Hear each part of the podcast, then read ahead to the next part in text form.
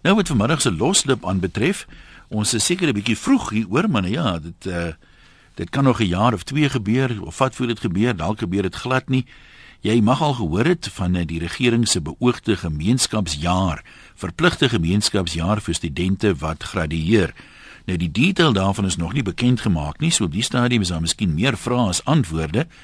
Maar um, die idee is dat studente wat afstudeer relevante ondervinding dan kan opdoen dat hulle eers gaan werk by 'n uh, uh, instansie wat dan nou iets te doen het met die kursus wat hulle gedoen het, 'n jaar se ondervinding so gaan opdoen.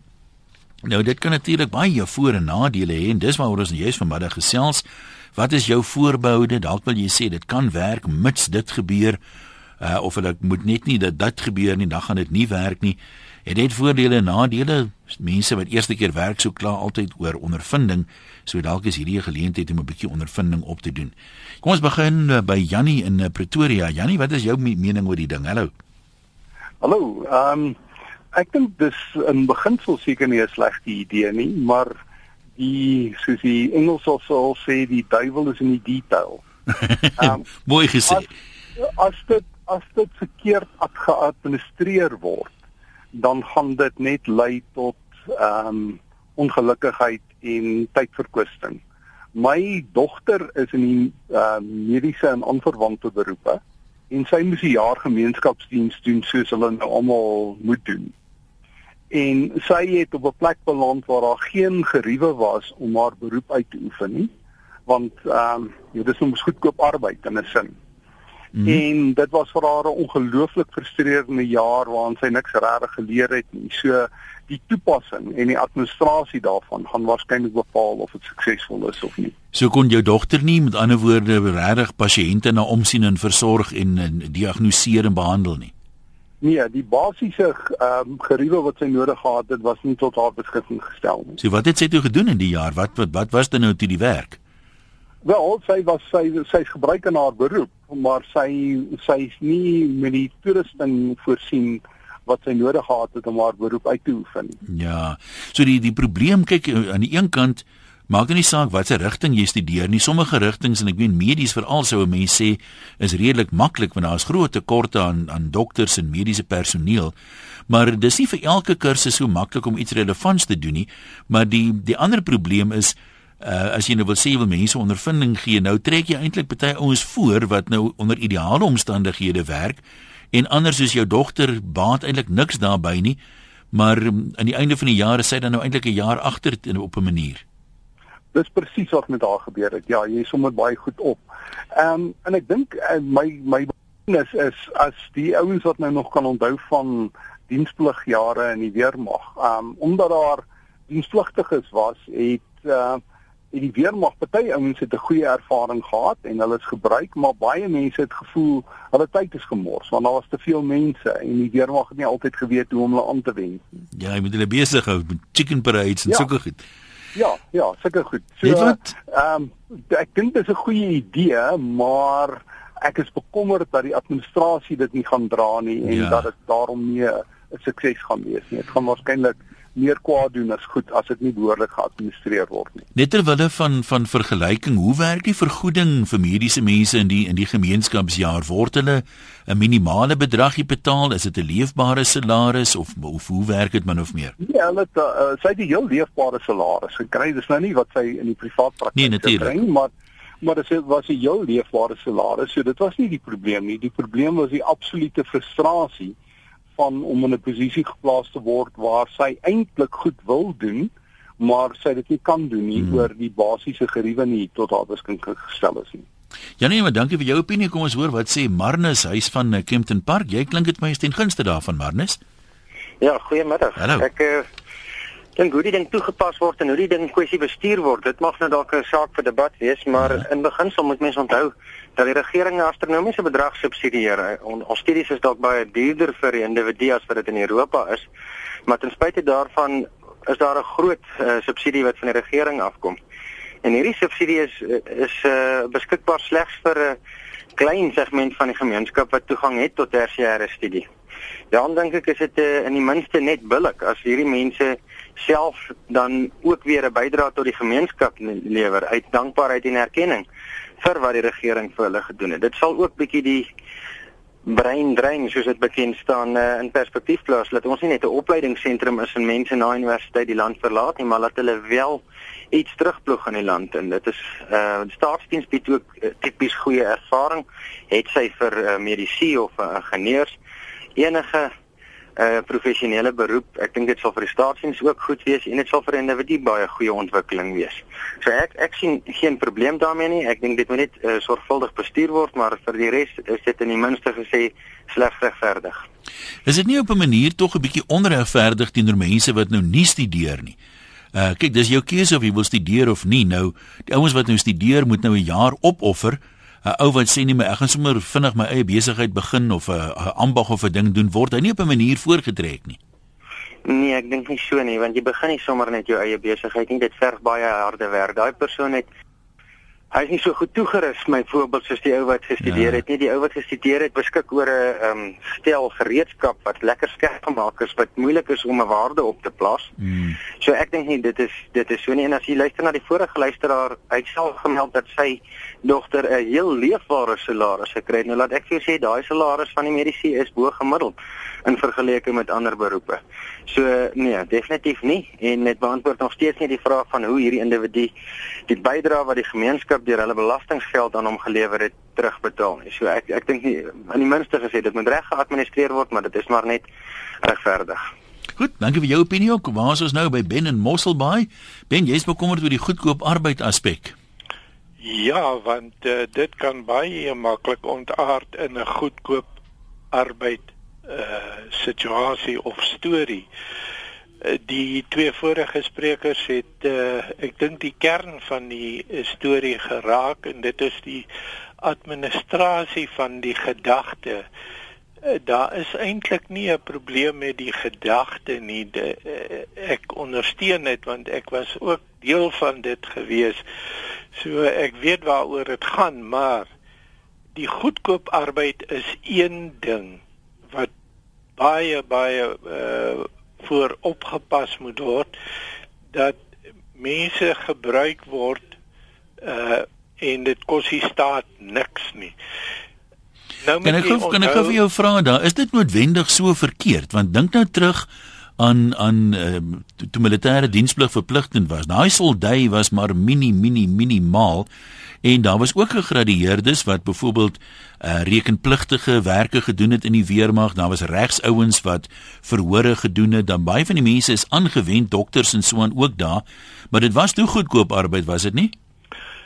Dit was goedkoop arbeid, maar wat was die rede hoekom dit ingestel is? Daar was heeltemal 'n ander rede daarbey dit en uh, jy weet daai tyd uh was dit politiek geweest dit het ons land gehelp in verskeie rigtings.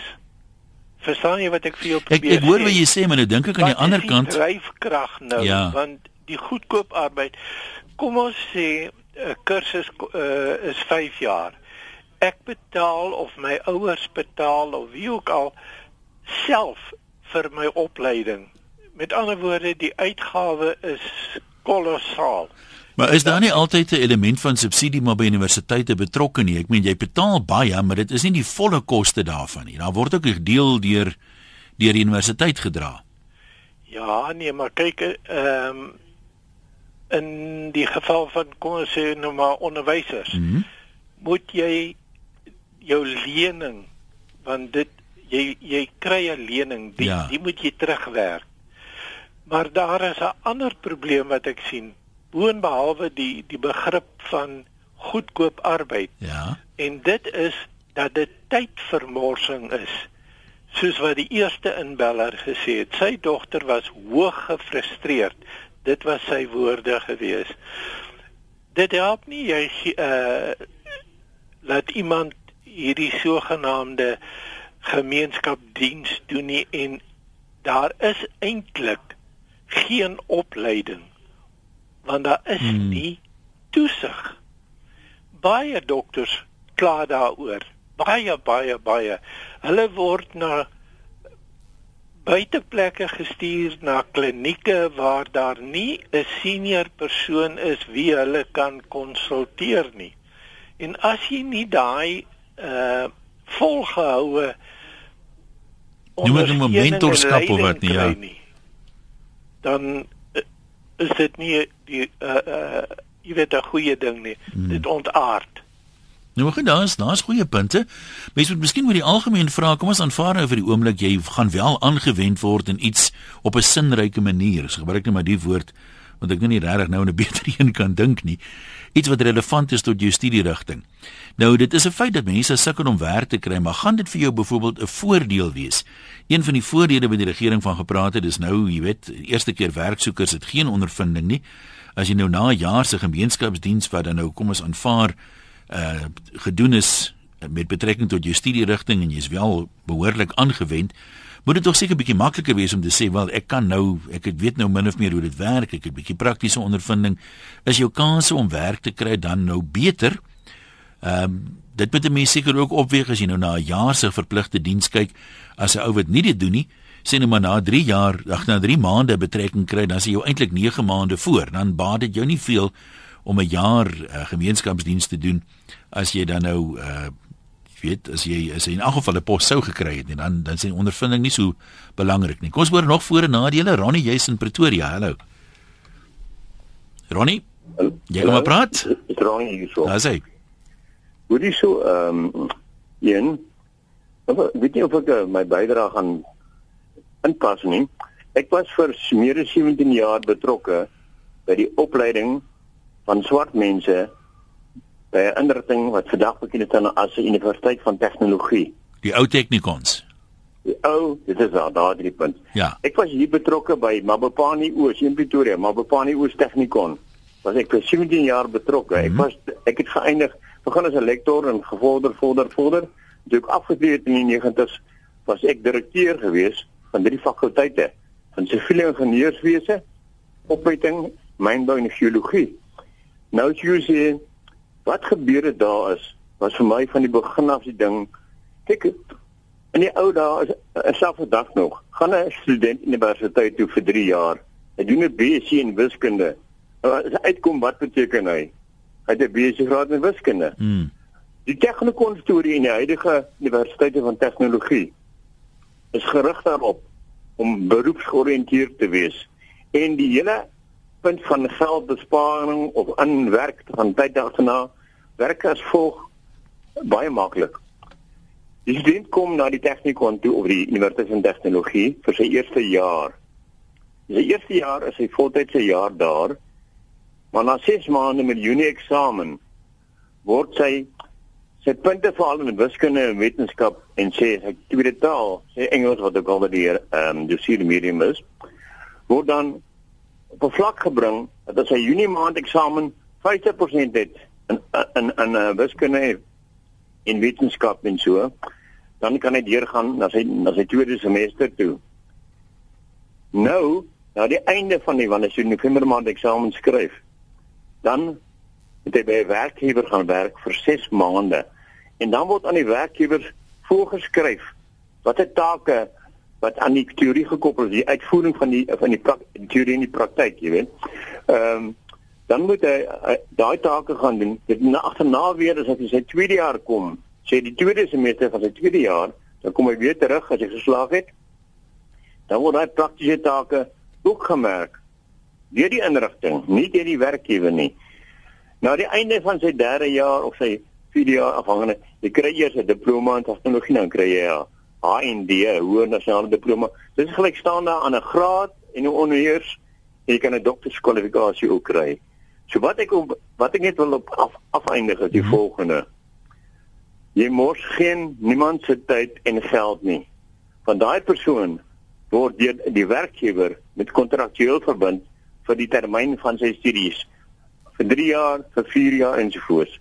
Hy maar hy word ten volle betaal deur die die werkgewer vir die studie die die die kursusse ek ek persoonlik kan my nie indink dat jy elke denkbare kursus kan akkommodeer nie. Party is redelik voor die hand liggend waar 'n mens bietjie praktiese ondervinding kan opdoen. Maar dan is daar ander, sê net maar jy het 'n maak 'n B-graad klaar met filosofie en klassieke kultuur byvoorbeeld as hoofvakke. Ja, Wat op ja, aarde gaan hulle moet jou doen? Ehm um, so som jy gaan seker ek meen ek meen jy gaan byvoorbeeld uh, iemand 'n drama of ja. ballet sien. Dit gee daar hierdie uh, uh al verskil is met die tegnikon soos jy reg genoem het in die begin en die nuwe universiteite van tegnologie. Jy kry 'n uh, uh, blou bulle wat byvoorbeeld drama gestudeer het by die universiteit van tegnologie of sport. En dit is nie 'n kwessie van 'n uh, beroep nie. Dan lyk mos kan jy rugby is nie beroep nie of ballet is ja. nie beroep nie, maar dit maak sy sê dit maak dit moeilik. Sekere kursusse leen hulle net baie beter daartoe. Dit is nou maar 'n feit. Ja, ja, ja. Maar jy weet wat? In die 17 jaar wat ek daar was, ek kan jou vertel, die pleintjies wat daar gekry het van die werkgewers. Ek het tot van die Mandela 'n brief gekry om te sê, "Wie een jaar resident gehad by die moderator. Ek was moeder uh, eksaminator in baie van die vakke. Ja. By die moderator is iemand wat oor aan in elke universiteit in beheer is van daai betrokke vak.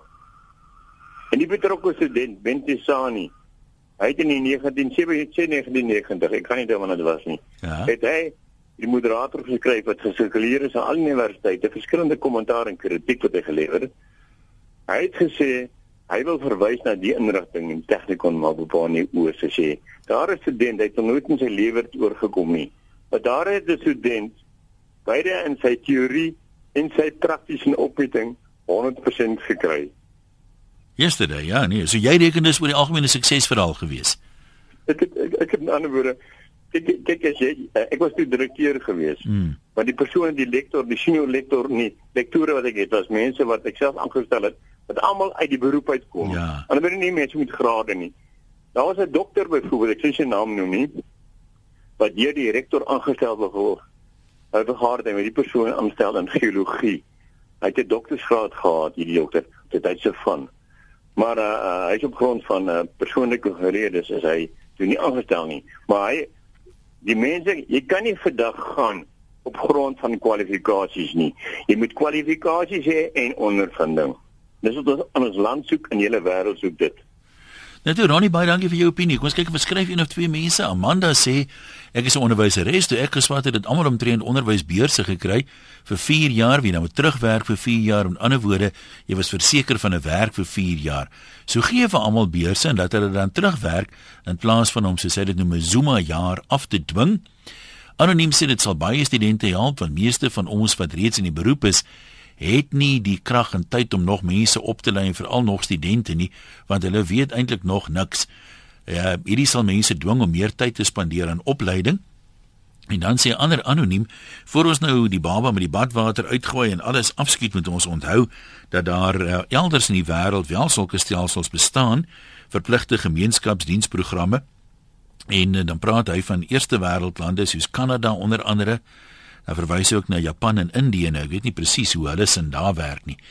Fiu, uh, jy wil oor die onderwys praat. Gesels met ons. Middag.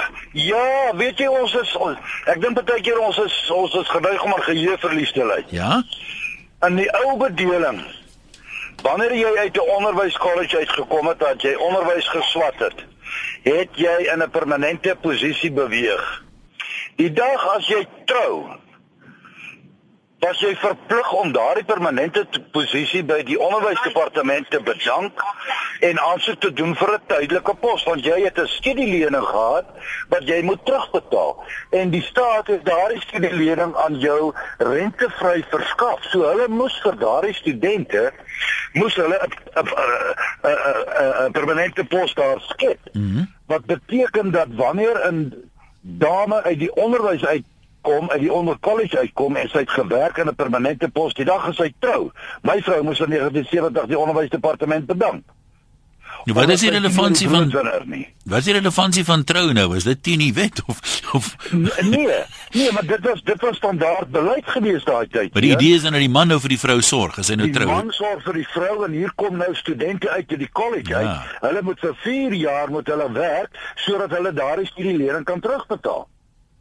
So dit was nie so 'n gawe plan altyd om te vroeg te trou nie, dit kon jou kon jou kos. Dit kon jou kos verseker. Dis hoekom ek 25 jaar oud was voor ek getroud is hier.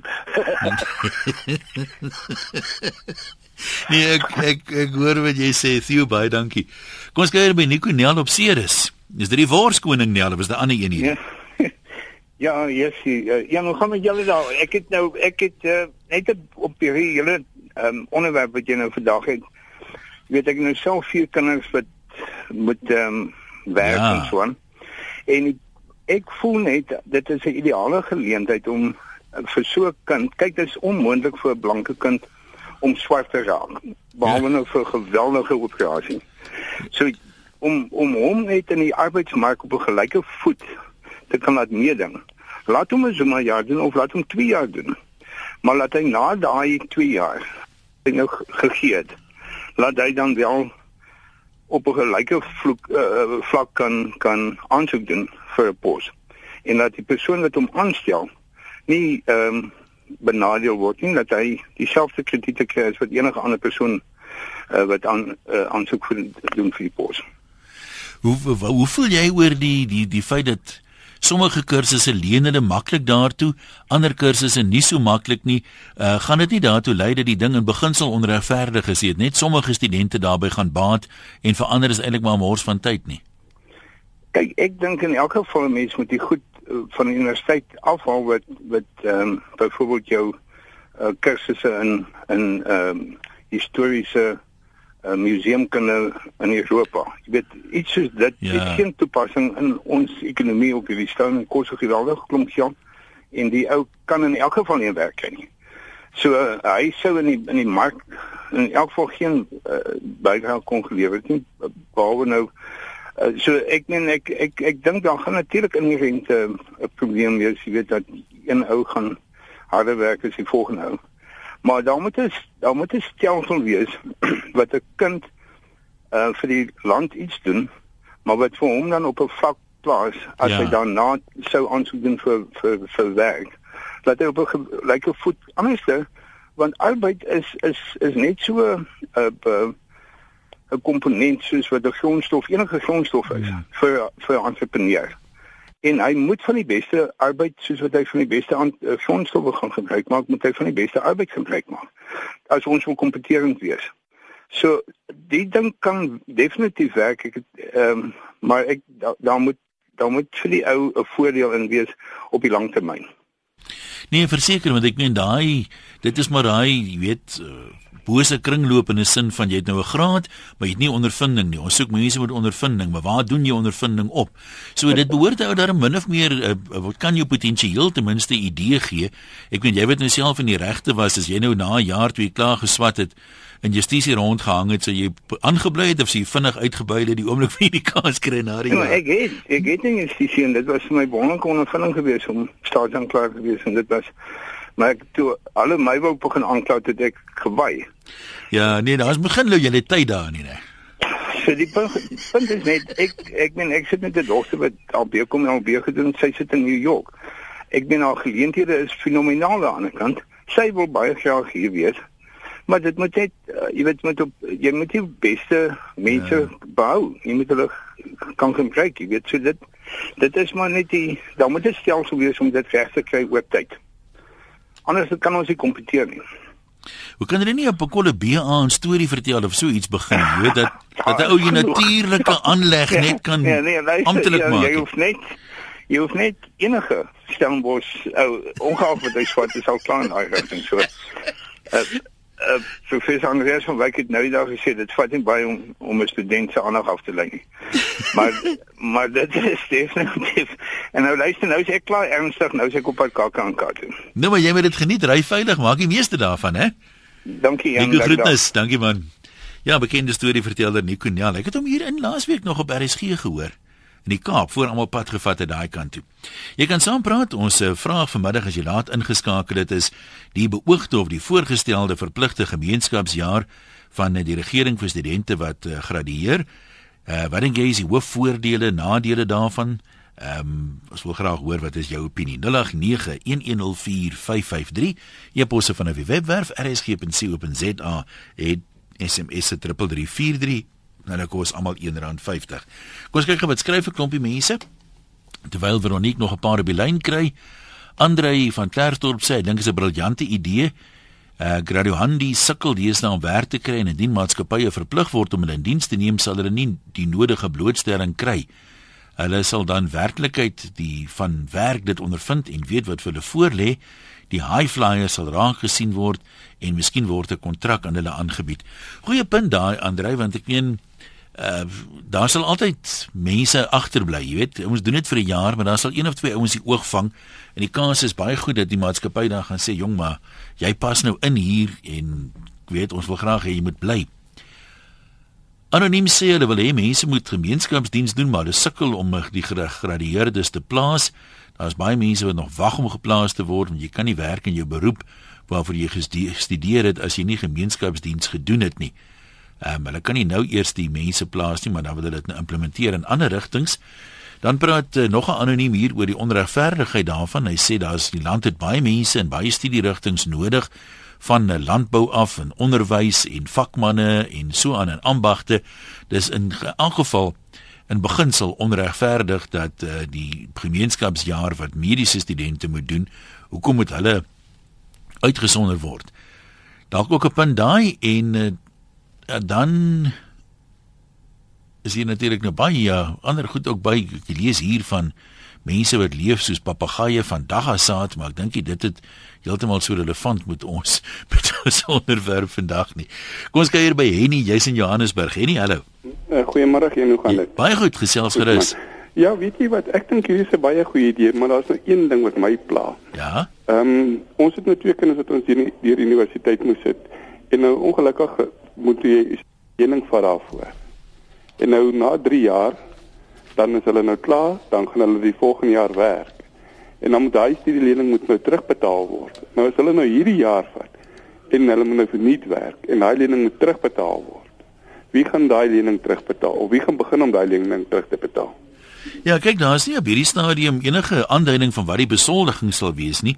En vernietwerk, eh, mense het al gepraat oor goedkoopwerk, vernietwerk. Hmm. Ek neem aan daar sal een of ander vorm van vergoeding wees, maar hoe markverwant dit gaan wees en ek meen is natuurlik nou 'n ander vraag want die soos ek dit verstaan beplan hulle om dit te doen nie net in die staatsdiens nie in die openbare en die private sektor ja. en die regeringsinstansies so waar salarisse nou verskil ek meen 'n ingenieur kry 'n groter salaris kom ons sê maar as 'n onderwyser.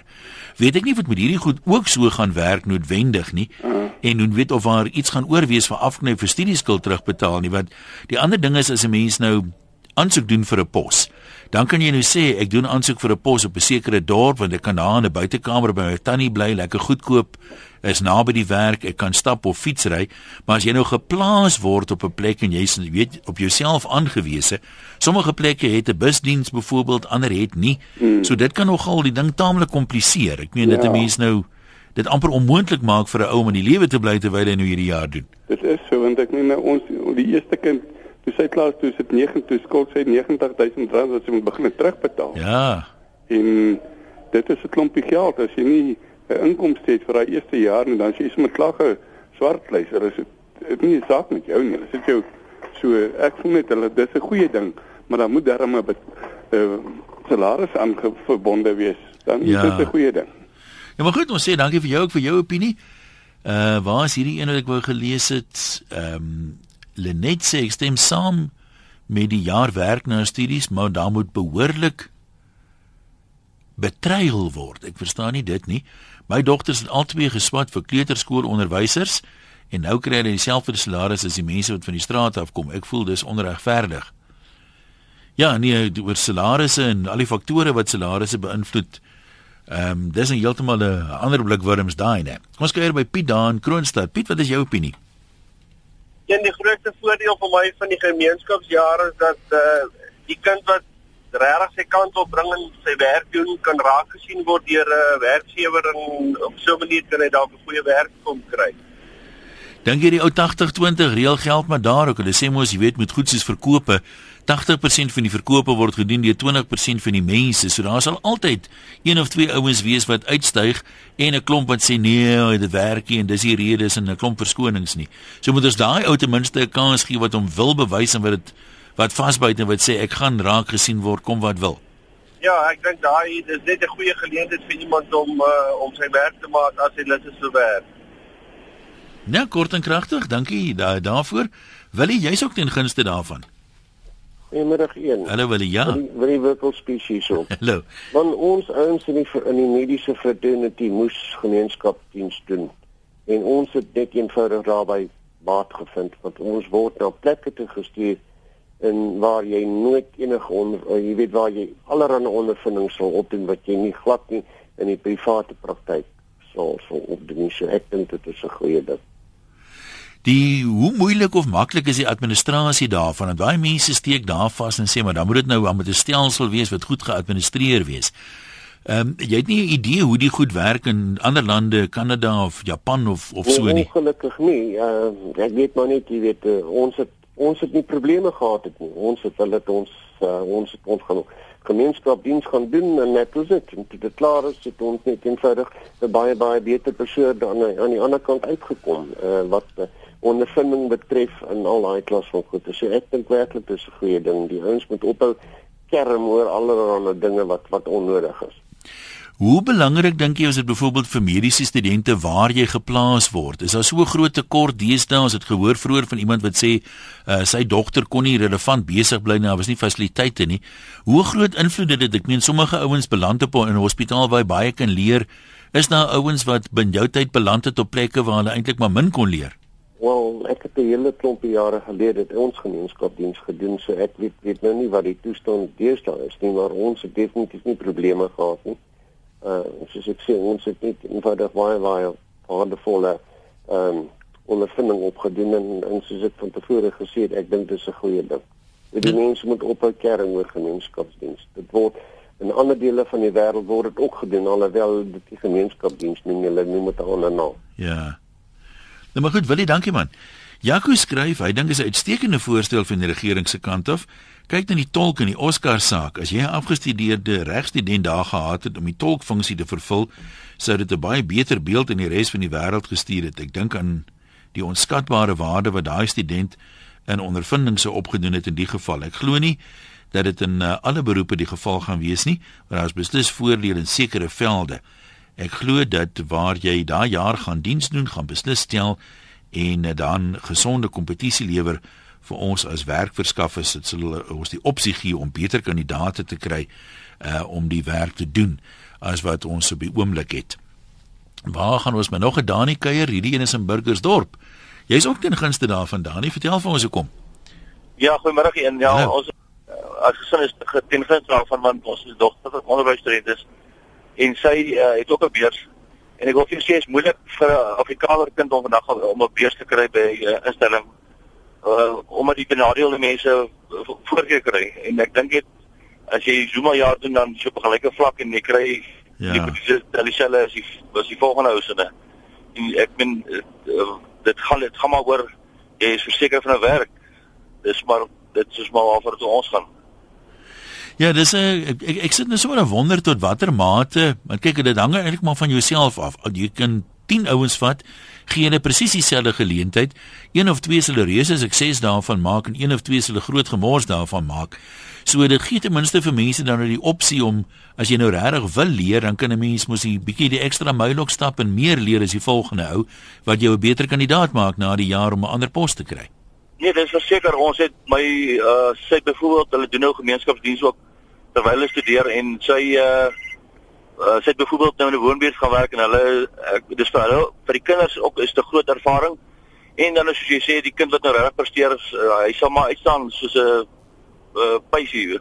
En maar ja. ek weet dit word raak gesien, so dit is nie dit dinge ongesien verbygaan nie. Nou maar goed, baie dankie. Uh, kom waar gaan ons nou indoer? Kom ons gaan 'n bietjie Katoo toe. Ek was nog nooit op Katoo nie, maar nou gaan ek met Anet gesels. Sy is daar. Hallo. Jy kom. Hallo jong. Ja. Ehm uh, ek wil net sê die team my seun was uh, van die eerste groep wat ehm um, die diens moes doen as as dokter. En uh, hy het uitgesê dit is wonderlik, maar die laaste 6 maande was hy byvoorbeeld in 'n hospitaal in Posmansburg.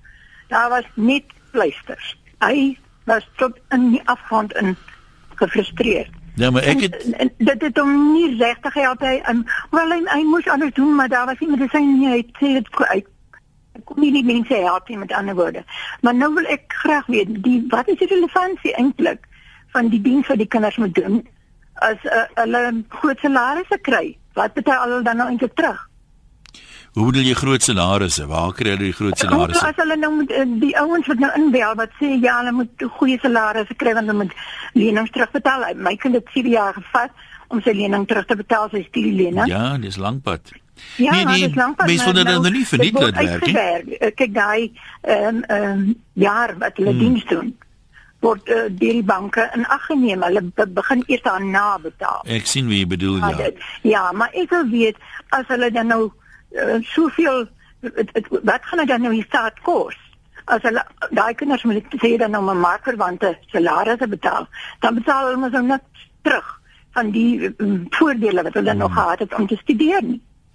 Ja, dis 'n dis 'n goeie punt wie daar maak. Iemand sê ook hier, ehm um, Waar is daai epos nou? Ek sien hom nou dadelik. Kom ons praat eers gou met Tim, dan kyk of ek hom in die hande kry. Tim, jy is daar van Dispatch. Jy is ook teen gunste hiervan. Dis my snaaks dat so baie mense teen gunste is daarvan. Ja, uh, Hallo. Ja, en ek sê uh laat die man hier mense gaan werk en gee vir hulle maar hulle moet nie vir hulle hongerloon betaal nie. Betaal hulle ordentlike salaris. Daar word soveel geld deur korrupsie gesteel. Uh, wat net deur onder deur die brug loop wat nêrens geboekstaaf word of so nie.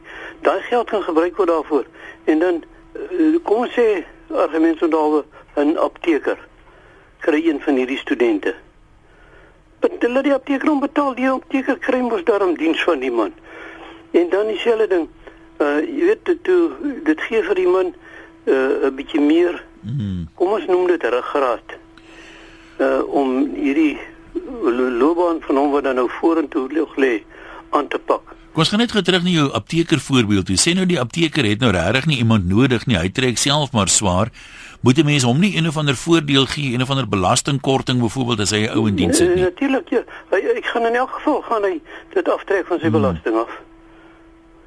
Want dit is voor uh, wat se naam loone wat hy uitbetaal. Ek dink net net aan baie klein ondernemings waar mense klaar sukkel byvoorbeeld om jy weet die boeke te laat klop. As jy nou geforseer word om 'n ou aan te stel wie nie regtig nodig het nie.